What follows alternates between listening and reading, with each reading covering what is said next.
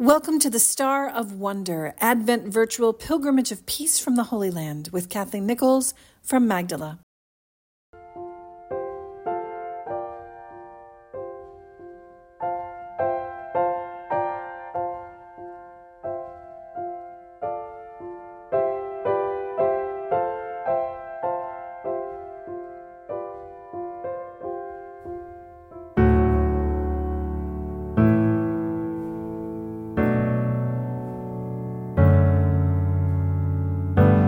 Welcome to Star Street. You can see the stars above my head.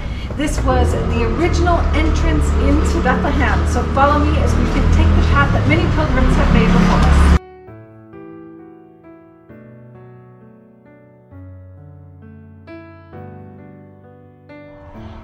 Can see we're on Star Street. The stars line all of the avenues, and right behind me you see one of the many towers that line this street.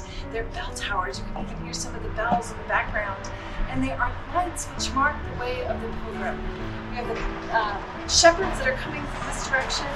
We have the wise men coming from there, and we are following the footsteps of pilgrims for centuries that have come into Bethlehem. This is Bethlehem's main road, main entrance, the ancient main entrance, and that's where we're following Star Street.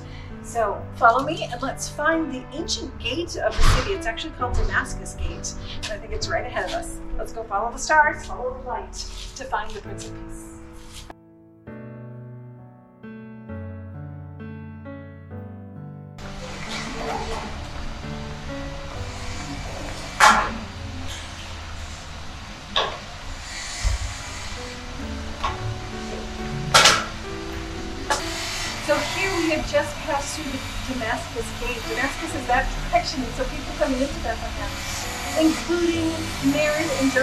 Jesus in the womb, would come into Bethlehem through this gateway.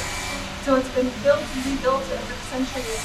You can see behind me not only the thing that says Star Street, the sign, but right above it at night, because we're almost at Christmas time, they light up the words Merry Christmas. And I love right here, there are some shops still open here on Star Street, including this one. If you could smell what I smell, it's amazing. We have a, a hand carving olive wood maker here who's doing a pretty And so this shows the hope for, for Christmas, the hope for, pilgrims to come back. And we just are so grateful to see them working. You see the little sheep in there, the nativity of the caves, where Christians and pilgrims have traded for centuries in the Welcome to the Shepherd's Fields here in Bet Sahur. We went up Star Street just now and we came down into this valley, which is known for the shepherds. And that's because there's caves everywhere where you can protect your flock in the nighttime, where you can find a good place to sleep. But it's also known because it has a lot of fields around here. And in the Old Testament, the shepherd's fields was actually indicated by a tower called Migdal. That would be the tower's name in Hebrew.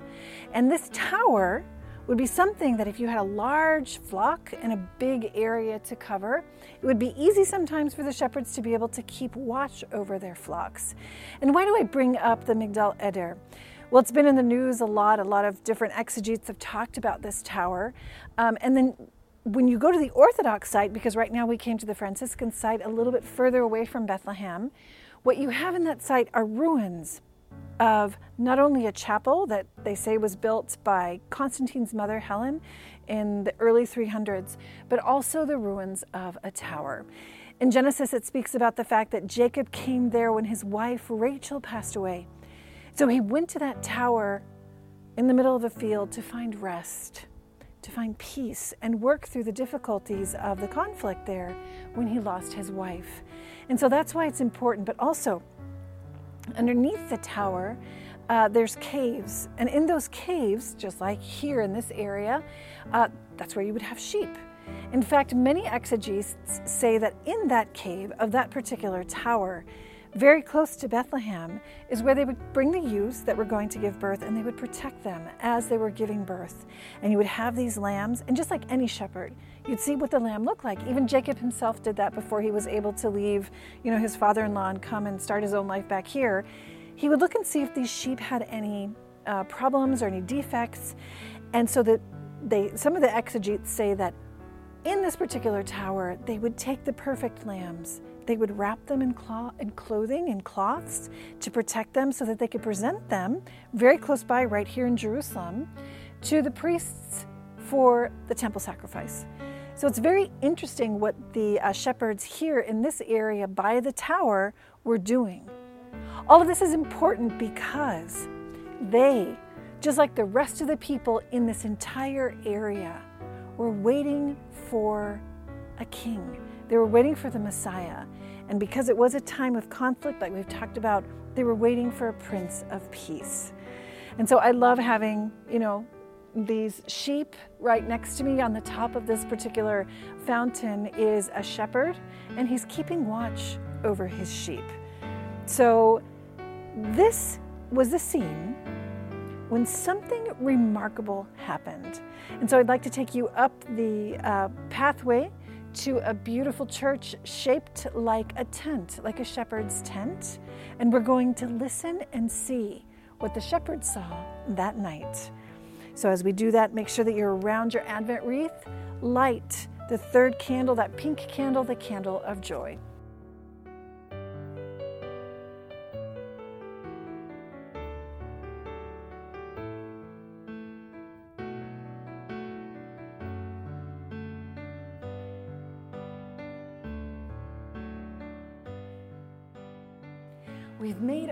Up from the caves just below where this church is built on top of a cave. A cave where perhaps these shepherds that you can see painted behind me heard this great multitude of angels that we have here in the top of this church, shaped like a Bedouin tent, like a shepherd's tent. And so, what we understand with our eyes is what we read in the gospel. I invite you to read this whole section uh, together with your family, Luke chapter 2, 8 through 20, if I'm not mistaken. And it speaks about the glory of the Lord that shone. The shepherds are here. There's a middle aged, old, and young shepherd, all looking up to the sky with fear. They were scared to death because suddenly the heavens opened. A heavenly host, it means a soldier. A host is another word for soldiers, like an entire army is there. And anyone that's in, in face of a war, of course you're going to be afraid. And this is what you see on their faces. This is what you see in the animals' faces in this particular uh, painting behind me. It's dark. And suddenly the angels are bringing light. Glory to God in the highest. They say, Do not be afraid, because as the shepherds were filled with fear. And if you look in the background, you see Bethlehem there. There's one light coming from a small cave. Because the angels say that today is a great news of great joy evangelion. We've heard that before. That means the good news of a king that is coming. The same words that were used for Caesar Augustus when there was a great battle where he conquered. This is real good news. A Savior is born to you. What happens next? What's amazing about this church is each one of the altars has a different moment of when fear is overcome and peace comes inside. Let's go to the next altar. Here behind me is a very well known Christmas card, actually, the scene where they've gone from fear to peace. Suddenly, we are inside of the cave looking out. Which cave? The grotto of Bethlehem that we're going to be seeing very soon on Christmas Day. We have Mary and Jesus there in the manger, Joseph with a face of peace. Take a look at the animals peaceful, peaceful, joyful. The shepherds suddenly not afraid on their knees. And why is that? It's because the angel said, I will give you a sign. And that sign is you will see a child lying in the manger, wrapped up with the same cloths that they were used to seeing around those lambs that they raised for temple sacrifice. I think these shepherds, the very first visitors to Mary and Joseph in uh, the grotto to find Jesus, understood more than most who this lamb to be sacrificed is. Now, it says, interestingly, there's different commentators, they speak about this peace. And when you're looking at this particular gospel writer in different areas of his gospel, it says, Peace on earth to those that God has favored with his grace, to men of good will. What does that actually mean? It means those that are filled with grace, with the life of the Lord inside. On earth, peace and goodwill toward men. That's what Luke's gospel speaks about. And so, as we spoke about from the very beginning, it's not just an absence of war like the Pax Romana or the Pax Augusta, not at all. It includes the security and well being characteristic of peace in the Old Testament. This is what they're experiencing. And look, even the dog over here, he's peace filled. There's something different which is happening. Now, in Luke, he also speaks uh, about peace in many way in er- many areas. One of them is um, what we see a lot in Magdala, what we reflect a lot about, and that's the hemorrhaging woman. When Jesus later in his life cures her, he says, "Daughter, your faith has saved you. Go in peace." It's all about grace. So, what exactly is this when we're talking about Luke? Peace in heaven. Peace in heaven. What are we talking about? One of the key moments is during um, the time when Jesus is going into Bethlehem on Palm Sunday. Hosanna in the highest. Hosanna, they're saying. Blessed is he who comes in the name of the Lord. And they speak about peace. Why? He's coming in to be sacrificed, like those lambs here. What brings peace if it's not the death and resurrection of the Lord? The Lamb who spills his blood marks the doorposts of our lives and brings us to freedom. What happens next? Follow me to the next altar where we see peace working in the hearts of these shepherds. So here we have the third altar where this gospel writer actually says at the very end of the description of what happens to the shepherds, he says, They were amazed. They saw Mary, it says that she kept all of these things in her heart, and the shepherds returned. Returned where? Right here, where we are right now. They returned to this place, glorifying and praising God for all they had heard and seen, just as it had been told to them. Why were they glorifying the Lord? You can see even in these pictures, the animals, it looks like the sheep are talking to each other about what they saw. You see the shepherd boy praising God with palm branches, just like uh, at Palm Sunday. The other shepherds have faces of joy. The dog is skipping over here with joy as well. You'll notice that now the sun has come up, but even the light over Mary and Jesus and Joseph in the center there of Bethlehem is shining brighter than the sun. What did they recognize? As we said, it's the Lamb. Well, let's talk then about what Peter says. What does St. Peter say in his first letter? He says, It wasn't with silver or perishable things, such as silver or gold, that you were redeemed from the empty way that was uh, given to you from your ancestors, handed down to you from your ancestors. But with the precious blood of Christ, you were redeemed, a lamb without blemish or defect.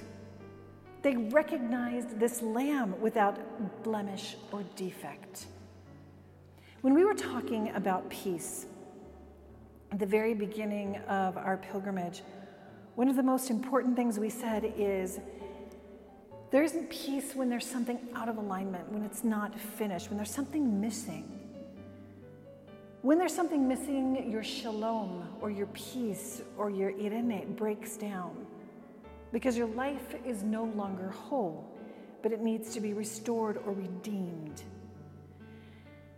And that's when we talked about shalom being a verb. We're piecing you. These shepherds had been pieced. They had been pieced It's kind of like Solomon, it says in the Old Testament in 1 Kings 9, when he finished the temple, it actually says he pieced the temple. It was shalomed. Or, say, for example, these men who took care of animals, if your animal accidentally damages your neighbor's field, you have to shalom your neighbor. What does that mean? You give them a complete payment for the damages lost. That's spoken about in Exodus. So you have to restore what's missing and you have to bring it to wholeness. What did this blame this lamb without blemish do? We know because the gospel writers tell us that this child eventually gives his life, sheds his blood for us. And on the cross, he actually says, It is finished. And he gives up his spirit. He breathes out peace. It is complete, it is whole, and it is finished. As we're here in the shepherd's fields, let's let the breath of God come upon us. That beautiful Christmas carol of Amy uh, Grant, breath of heaven. It's not just for Mary, it's for each and every one of us. This breath of peace. Let us let Him finish His work in us and redeem us and make us whole.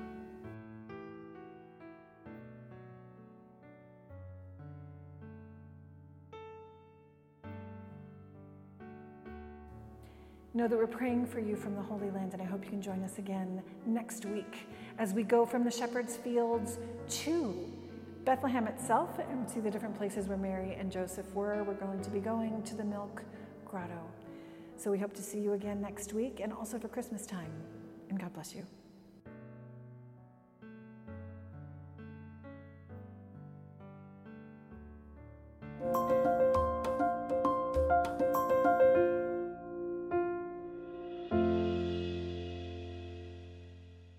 Thank you for listening to Star of Wonder, Advent Virtual Pilgrimage of Peace through the Holy Land. To watch the video of the pilgrimage, go to our YouTube channel at Magdala English.